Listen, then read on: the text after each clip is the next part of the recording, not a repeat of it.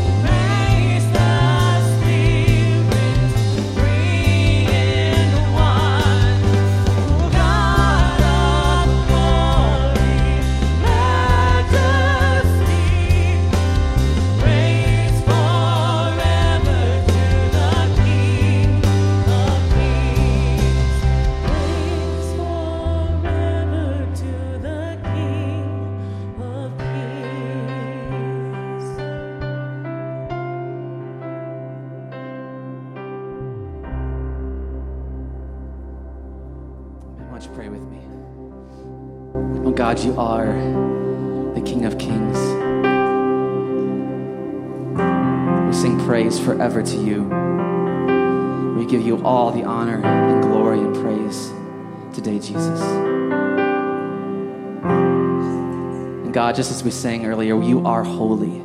You are set apart. There is no one like you. In your presence, we come alive this morning. Our souls are awakened to you.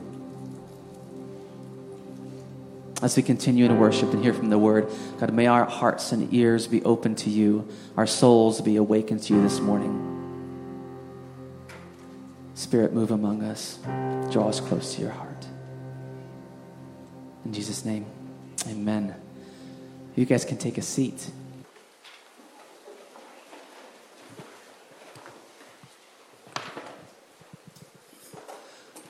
Well, I have a couple of announcements this morning um, to bring to your attention. But before I do that, I want to just um, say an, one big welcome to uh, our guests this morning. If, this, if, you happen to be here for the first time, um, welcome to you. Also, welcome uh, to anybody who may be worshiping with us for the first time online. Um, there is a QR code in front of you on some of those chairs. For those of you online, there'll be a, a little link that drops in the comments. Um, if you're new, you can scan that code. That'll bring anyone to our announcement page on our website. And on that announcement page, one of the banners up top um, is for guests. So you guys can click on that. Um, there's a couple of questions you can answer. You can ask questions of us if you have any questions about Sunrise. Um, and we would love to, if you fill that out, we'd love to send you a gift in the mail later this week. And for those of you who happen to be in the service today, who was your first time, after the service, you can head back to the Connect table in the lobby, and we'd love to give you um, a gift for just coming to hang out with us today. So, that being said, a couple of announcements to bring your attention. Um, if you saw the five minute countdown this morning with the waves gently relaxing going across the screen, that unfortunately is going to be our beach day today. We were going to go to the beach after the service today, um, but with the chances of rain and thunderstorms and the fact that there actually is a red flag warning out of the beach today, probably not the best idea to go out swimming today. So we're just going to cancel that. You guys can go to the beach some other time, and we will be there in spirit with you. So, um, so don't go to the beach today. Well, you can if you want, but we're not going to go as a church together. Um, next, Sunrise students, the end of summer party, pool party, is this Wednesday from 4 to 9 o'clock. Um, if you are, again, entering sixth grade this year through eighth grade, um, if you've gone to all the events this summer, great. If you've not even been to one yet, you can still come to this one. It is the end of summer party, kind of gearing up for the fall coming up. So again, 4 to 9 o'clock. Uh, Tanner will be sending out an email with information. If you don't have, if you're not on that email list, you can just go to that, tanner at sunrisemen.org, and he'll give you all the information about that event coming up this week. Uh, next, Sunrise Service Day, Saturday, August 13th. That's coming up in a bit from 1 to 4 o'clock. So we um, would like to have a service day here at Sunrise to kind of gear up for the fall. There's a lot of little things that we could do around the church here. Some painting. I think Julie mentioned a, a little shelf. Bookshelf needs to get fixed in the large group kids room. Some cleaning around. And there is a myriad of things, even for families, for kids to do as well. So we're going to have a whole list of things for your family to get involved to kind of spruce this church up as we head into our fall kickoff next month. So put that on your calendars. August 13 from 1 to 4 o'clock. Um, that is all the announcements I have. If you forget half of those, which is quite possible, again, scan that QR code. That'll bring you to our announcement page. So now we're going to have a little time, three minute countdown to greet each other, to hang out, to say hi, maybe to someone you don't know. And it's also a time for our kiddos to head back to meet Mrs. Julie in the lobby to head to your kids' time. So let's stand up and greet each other. You guys can find your way back to your seats. You guys just so obedient, so quiet. Get your seats today. Good job. Good job. Um, well, once again, welcome. Want to uh, just say a quick welcome to our pastor come come to preach today. Um, so, Dennis, Dennis Moles, you are a local Jenison resident. Yes. You're a West Michigan pastor. You're yep. a professor. Your fall's about to get very busy. It is. Why don't you tell us a little about, about yourself? Uh, yeah, so I live up the hill this way. So I live up the Jenison Hill, not the Hudsonville Hill. Um, proud water polo, marching band, swim dad. Um, have family here, so uh, two of my three kids and one of my three significant kid others is here, along with a dear friend, Mike. Um, so, yeah, this is kind of, I'm from here. Nice. Yeah. Nice. Well, good to have you this morning. Thanks, buddy. Welcome. All right. Well, good morning. It's good to see everybody uh, here today. If you would, take, go ahead and take your Bibles. Um, th- these things, they make these things still. Um, they're, uh, they're made out of paper, and, and some of them are leather. Um, if you don't have one of those, you're probably carrying around a magic box. Yeah, little magic box. And we're going to be in the book of Micah this morning, um, asking and answering a really important question I think that everybody asks and attempts to answer at one point in their life is God, what do you want me to do? Now, now if you're unfamiliar uh, with where the book of Micah is, Micah is one of those very tiny books that's at the end of the Old Testament. So if you can go to the New Testament and find Matthew and then head back towards Genesis, it's the seventh book back uh, from Genesis. If you get to Jonah or Obadiah, you've gone too far. All right? Um, so today, um, looking at the book of Micah, asking and answering the question, God, what do you want me to do? Now, if you have been a follower of Jesus for more than, oh, let's say 15 minutes, you've probably asked this question, haven't you? You've asked it in times of of confusion. You've asked it when the job has not turned out the way you wanted it to turn out and you find yourself in the unemployment line. You've, you've asked it when you've had a prodigal child. You've, you've asked it when your pastor has left and you're looking to find God's next person to stand in this pulpit. God, what do you want me to do? Where do you want me to go to college? Who do you want me to marry? We, we ask this question all the time, specifically when, when life doesn't turn out the way we think that it would. What's interesting, though, is that the question isn't just asked in exasperation God, what do you want me to do? Oftentimes, again, if you're like me, is you ask this question even after you find out what God wants you to do. God, what do you want me to do? You see, even when God speaks, sometimes we, we, we look and we, we, we say, God, are you really sure? This is, this is the direction you want me to go? This is the thing that you would have me to do. And I think that Micah helps us to answer both of those questions, specifically as we look in Micah chapter 6, verse 8. Re- read this passage with me. Um, I'll read it out loud. You can uh, just uh, read it to yourself. Um, he has shown you, O mortal, what is good. And what does the Lord require of you? To act justly, to love mercy, and to walk humbly with your God. Micah has questions. Micah is a person that, that God has called um, to prophesy to the children of Israel, to prophesy to God's chosen people. And he's been told, he's, he's asked this question Lord, what do you want me to do? What is your will? What are you guiding us to do at me as an individual, us as a people? And then as God tells him, well, this is what I want you to say, to the children of Israel, Micah asked the question in that second iteration God, what do you want me to do? You see, because sometimes, folks, even when God speaks clearly, we don't see how he's going to accomplish his tasks through people that are like us. You see, Micah wasn't the stereotypical prophet. Micah was actually a farmer from a place called Maresh. And Moresheth was this town, and it was in the southern part of Israel. At this point in, in, in, Micah's ministry, Micah is a contemporary of Isaiah, and Israel has split into two. There's the northern kingdom that, that is being ruled from Samaria, and there's the southern kingdom that's being ruled from Jerusalem. And Micah is this farmer who lives outside of Jerusalem. He's a nobody from nowhere. He's someone who doesn't have the right training. He's someone who doesn't have the right past.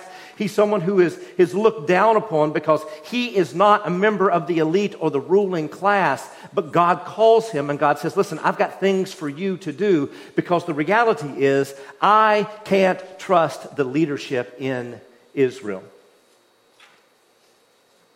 Micah chapter 6 begins this way. But before we can really understand what God is telling us in Micah 6 8, we've got to understand what's going on in, in uh, Micah 6 1 through 7. Because that mirrors exactly what God has called Micah to do. Micah 6, uh, verse 1 says this Listen to what the Lord says. Stand up, plead my case before the mountains.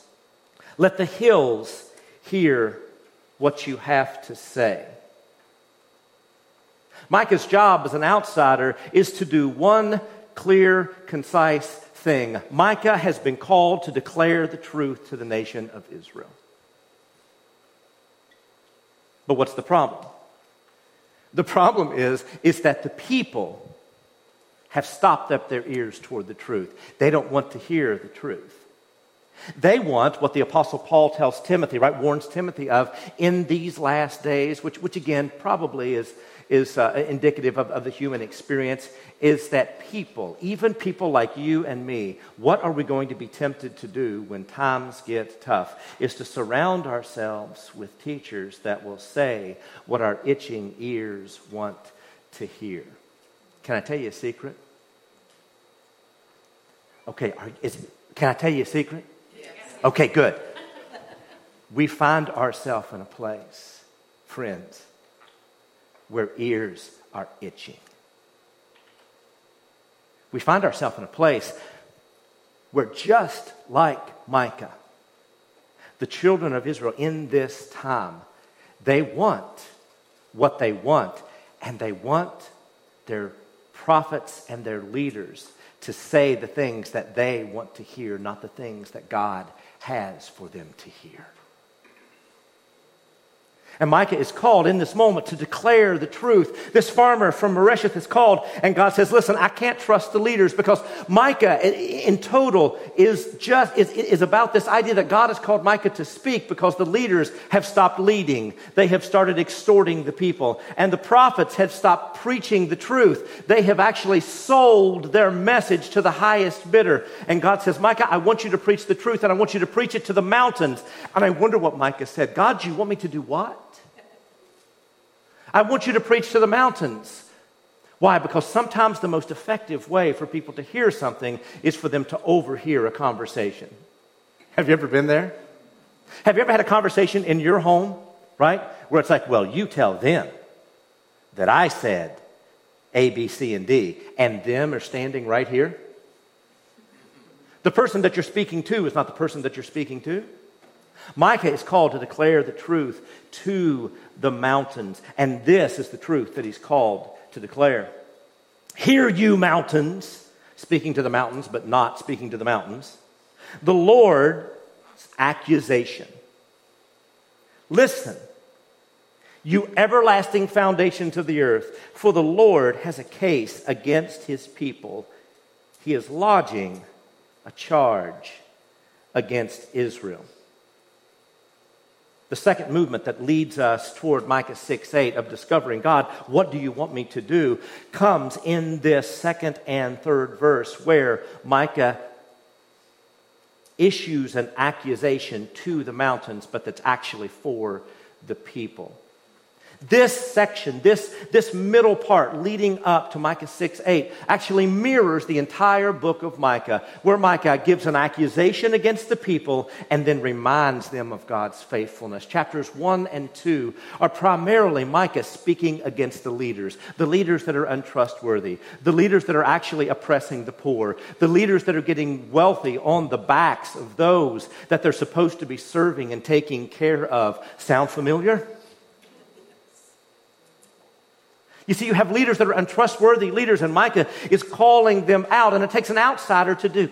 To do those kinds of things. And he's giving an accusation that says, You've continued to do the stuff that you're supposed to do religiously and societally. But the problem is, is that you're doing it from the wrong heart and the wrong motivation. Micah issues an accusation against the people of God, especially their leaders. And then in chapters 3 and 4, he issues an accusation against the prophets. The prophets have not been saying what God has called them to say, they've actually been trading their prophetic words, their power of proclamation, for goods and services.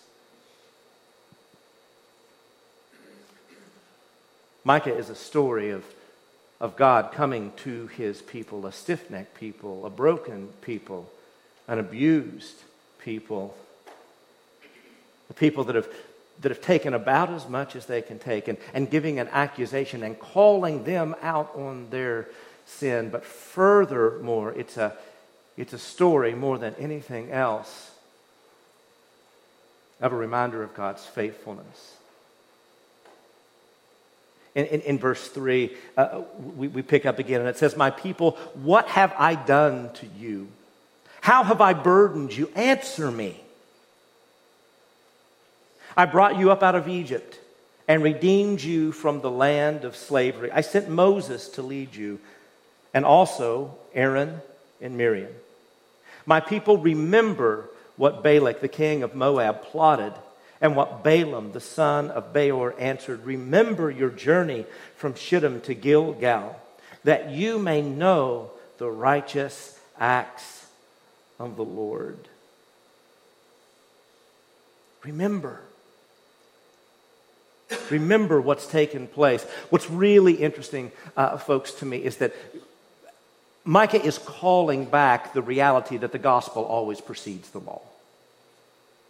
Now, think about this. When, when, when God has called them out of Egypt, what preceded the giving of the Decalogue, the Ten Commandments? God's emancipation of the slaves in Egypt. You see, the gospel always precedes the law. God had made promises to Abraham and he had said, Your people are going to be slaves, but I'm going to rescue them. I'm going to ma- emancipate them. And what does God do? After hundreds of years, he shows up and he reminds the people of God and by extension, the whole earth that I am indeed a promise keeper. I am faithful even when you are unfaithful. And just before Moses gives the law to the people, he reminds them that this is coming from the God who has gotten them out of Egypt. Micah does this same thing. He reminds the people that this is coming from the God who is the Savior, who is the emancipator. It's coming from the God who is the lawgiver. He spoke through Moses and Aaron and Miriam. He reminded the people that even when they were unfaithful, he reminded the people that they had walked this way before, that there was a time where a prophet named Balaam had been unfaithful and had traded the declarations of God to a foreign king for the hope of getting rich. He reminded the people that there was a time and a place known as Shittim where they had, had, had engaged in sexual immorality. He reminded the people that there was a time and a place in Gilgal where they first participated in the Passover, where God showed his nearness and his love, the, the ever present reminder that he is indeed with them.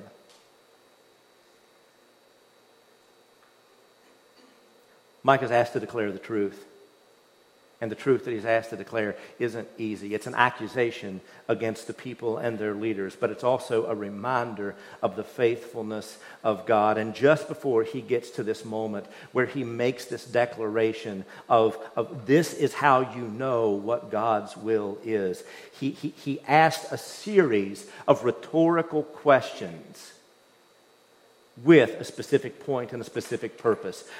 With what shall I come before the Lord? And bow down before the exalted God? What's going to make me righteous? What's going to give me access? What's going to, to allow me to, to come into God's presence as a true act of worship? Shall I come before Him with burnt offerings and with calves a year old? Micah doesn't wait for an answer, but what's the answer? Is the answer yes or is the answer no? No.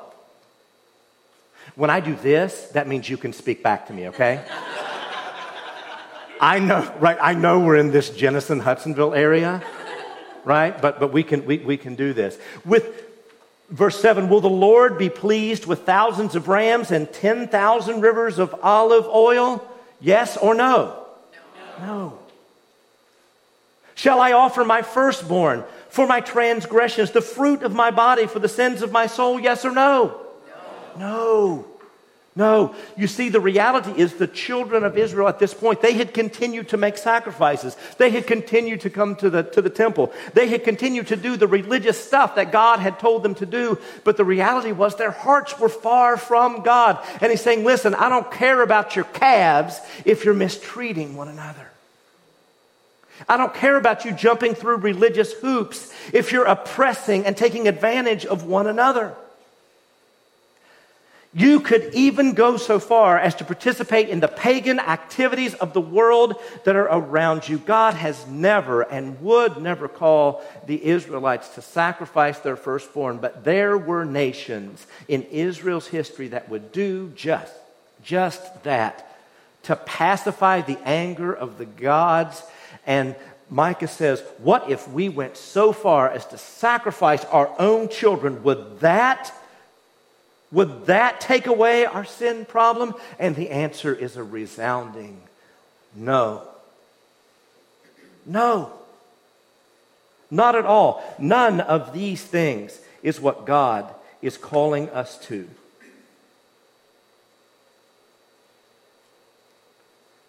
So, if it's not any of these things, what is it? Back to Micah 6 8 the first half of the verse says this He has shown you, O mortal. God has made it clear. He has not hidden his desire. He has shown you, O mortal. This, this term here in the Hebrew, folks, is, is a term for every human being. If you bear the image of God, he's talking to you. This isn't just about Israel, it's about all of us. It's about every single image bearer, every person that carries the imago Dei. He has shown you, O mortal, O human, what is good, what is morally superior, what is in line with, with the will of God, with his hopes and his dreams for us.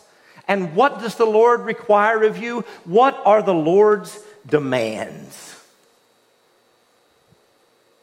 What is the Lord looking at and saying, This is what I want from you? Because it's not endless burnt offerings, it's not calves that are a year old, it's not a thousand rams, nor is it a thousand rivers of olive oil. It's not jumping through hoops. It's not being a good religious person that shows up every Sunday and does their duty.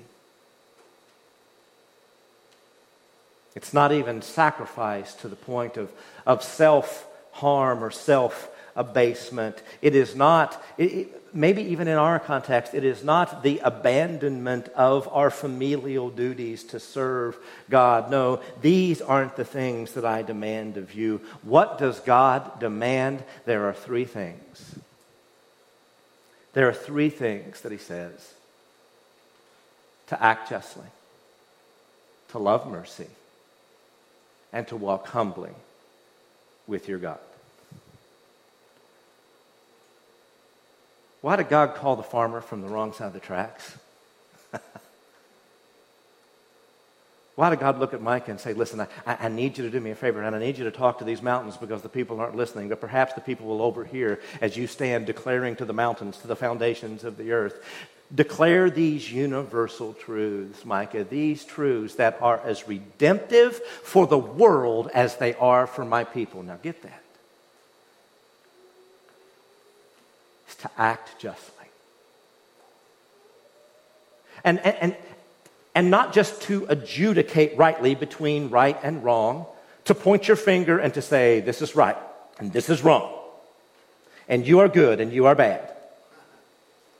No, to live in such a way that we align ourselves with the reality of the lawgiver God.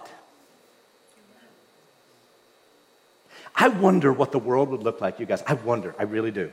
I wonder what the world would look like if the church would stop trying to police the world and would start trying to police ourselves. I wonder what would happen if we would expect more of ourselves and less of the world. Maybe, maybe we wouldn't be called hypocrites so often if we would pay more attention to our own sin and less attention to the sin of people that don't know any better. I wonder what would happen, right, if we would decide that what we're going to do is we are going to seek justice for those that are oppressed, for those that are sick, for those that are ostracized, is that we are going to stand in harm's way for people who are being ravaged by sin and death and the fall. Had a conversation with a really good friend. Um, um, James uh, pastors in a Presbyterian church down in James Banks, our buddy James Banks, pastors in a Presbyterian church uh, down in, in North Carolina, and he was talking. He was trying to explain to me what his flavor of Presbyterian was, and he said, "You know, Dennis, we're the loving Presbyterians." I said, Well, James, what do you mean by that? He says, Well, we're the Presbyterians that, that, that say, you know what, we'll die for our doctrine. Um, the unloving Presbyterians are the ones that will say, we'll kill for our doctrine. I wonder, folks, I wonder what it would look like if we would become the kind of people that would follow the way of Jesus and be known not for what we will kill, even if it is with our words and with our attitudes, but for whom we will lay down our lives. And declare as Ruth did to Naomi, whithersoever thou goest, I will go. To act justly, to love mercy. Now, now, now this word mercy is really an interesting Hebrew word. It's, it's actually the word, and I'm going to say this, and Amy's going to roll, Amy's my wife, she's going to roll her eyes now, and she's going to mock me when I get home. All right? Um, but it's the word chesed. All right? And, right, I think I saw Noah back there being like, okay, that wasn't bad. That wasn't terrible. and, and, and, it literally means God's unfailing love, God's unfailing kindness. It's, it's, it's kind of hard to translate. It, it, it appears in Hebrew, or uh, in Hosea chapter 6, where God talks about, I have not, I, I desire mercy, not sacrifice. It's, it's talking about God's relentless, pursuant love. The fact of the reality is, is that when God created all things good, humanity sinned, and we plunged the world into darkness and sin, and we continue to run away from God. But the hesed of God is that God continues to run further and faster toward us because of his love. Is that when Adam and Eve hid in the garden because they were, they were naked, that the Spirit of God, that God Himself, the Father, Son, Spirit, the Holy Trinity came looking for them. Is that when Noah found himself in a world that was surrounded by decadence and the fall, is that Noah found, literally the word is grace. Noah found God's favor. Is that when Noah lived in a world that had run off and hidden from God, that God kept coming. And God keeps coming and coming and coming to the people who were building the Tower of Babylon, to Abram in Ur of the Chaldees, to the Israelites who are in Egypt. God keeps coming. God, what do you want me to do? Do you want more of my money? Do you want more of my time? Do you want more of my religious adherence? Do, do you want me to sacrifice my family? Do, do, do you want me to, to, to, show up more often and, and to work harder? God, what do you want me to do? I want you to act justly, and I want you to love mercy. I want you to love like I love. And friends, this is what that looks like. It looks like when people run off from us, when they hide from us, when they ridicule us, when they badmouth us, is that we continue to love them like Jesus did. And Jesus, the full extent of God's love, what did he do? He came and he took upon sin and brokenness that was not even his, that was yours and mine to bear. The cost package of which was separation from God forever. And Jesus said, No, no, no. That's not how this story is going to end. I'm going to show you how to love. love mercy, and walk humbly with your God. To walk humbly. To walk in a way that acknowledges that God is God and you're not Him. To walk in authenticity that says, I've got lots more questions than I have answers. But here's what I know I know the truth. And his name is Jesus. And he shows us what is just. And he shows us what is right. He shows us the full extent of God's love. And because of my finiteness, and because of my brokenness, and because of the sin that is around me and the sin that is in me, is that I am not infinite, but I worship a God who is. And so, therefore, I am going to head in the direction that I see Jesus walking with all humility. For this, this, my friends, is the answer to the question of God, what do you want me to do? What do you want me to do? I don't know whether you've noticed, Jesus, but the world is sort of spinning out of control these days. What do you want me to do? And I think that the answer today is the same as the answer was all those many years ago as the crazy farmer preached to the mountains with the purpose of being overheard by the people of God. And the answer is this I want you to act justly. I want you to walk and to live in such a way that you are making a difference in the hearts and the lives of the poor and the oppressed and the marginalized, that you're not doing what the leaders of Israel were doing in that day, that you're not taking advantage of people, but that you're using all of your time and all of your resources, that with all of your heart, you are seeking to promote justice, and not justice in a legal transactional sense, justice in the sense of this is what Jesus has come to do and is calling his church to do. I want you to love mercy. I want you to love people until they look at you and they say, Why in the world are you loving me like this?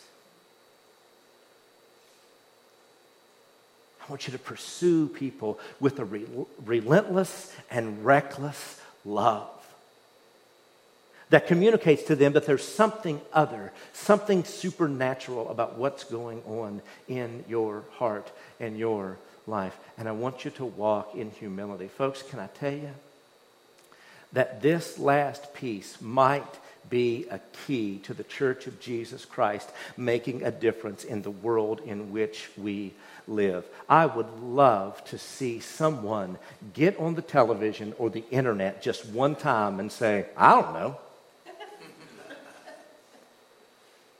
Here's my best guess. But in the absence of omniscience, I'm going to choose love. I'm going to choose grace. I'm going to choose mercy. Here's where I am. In my life, especially over the last few years, I, I feel like the Lord has, has been calling me toward this reality of His will. Less religion and more Jesus. Less certainty and more faith. To admit and to acknowledge that doubts are simply questions. And when we have questions as human beings, we're actually just admitting, hey, God, I'm not you, and there's lots of things I don't know.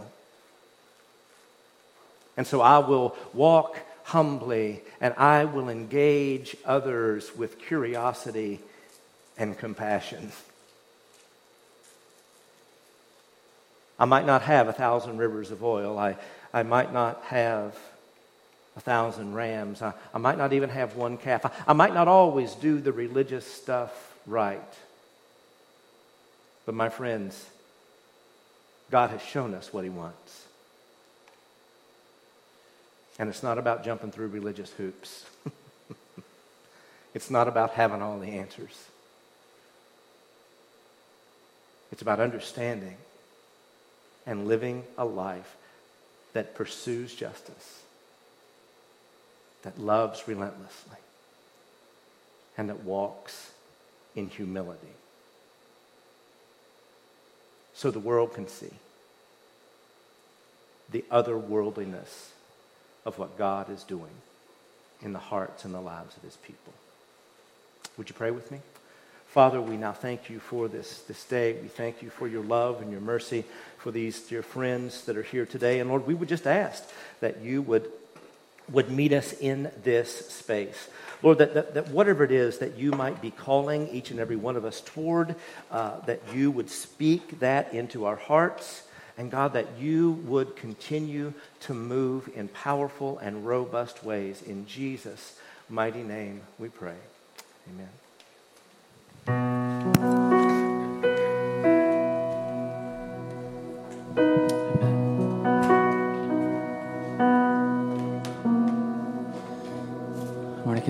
In worship and sing to Him today. We'll also use this time to give of our tithes and offerings to God, to bless Him with what He's blessed us with, to give back to Him.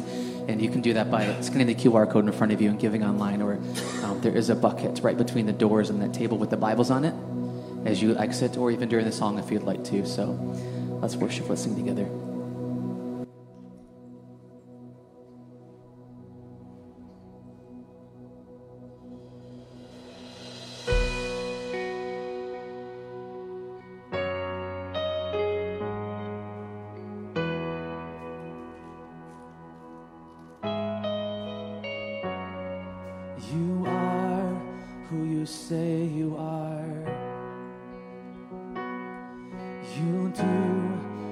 You say you'll do.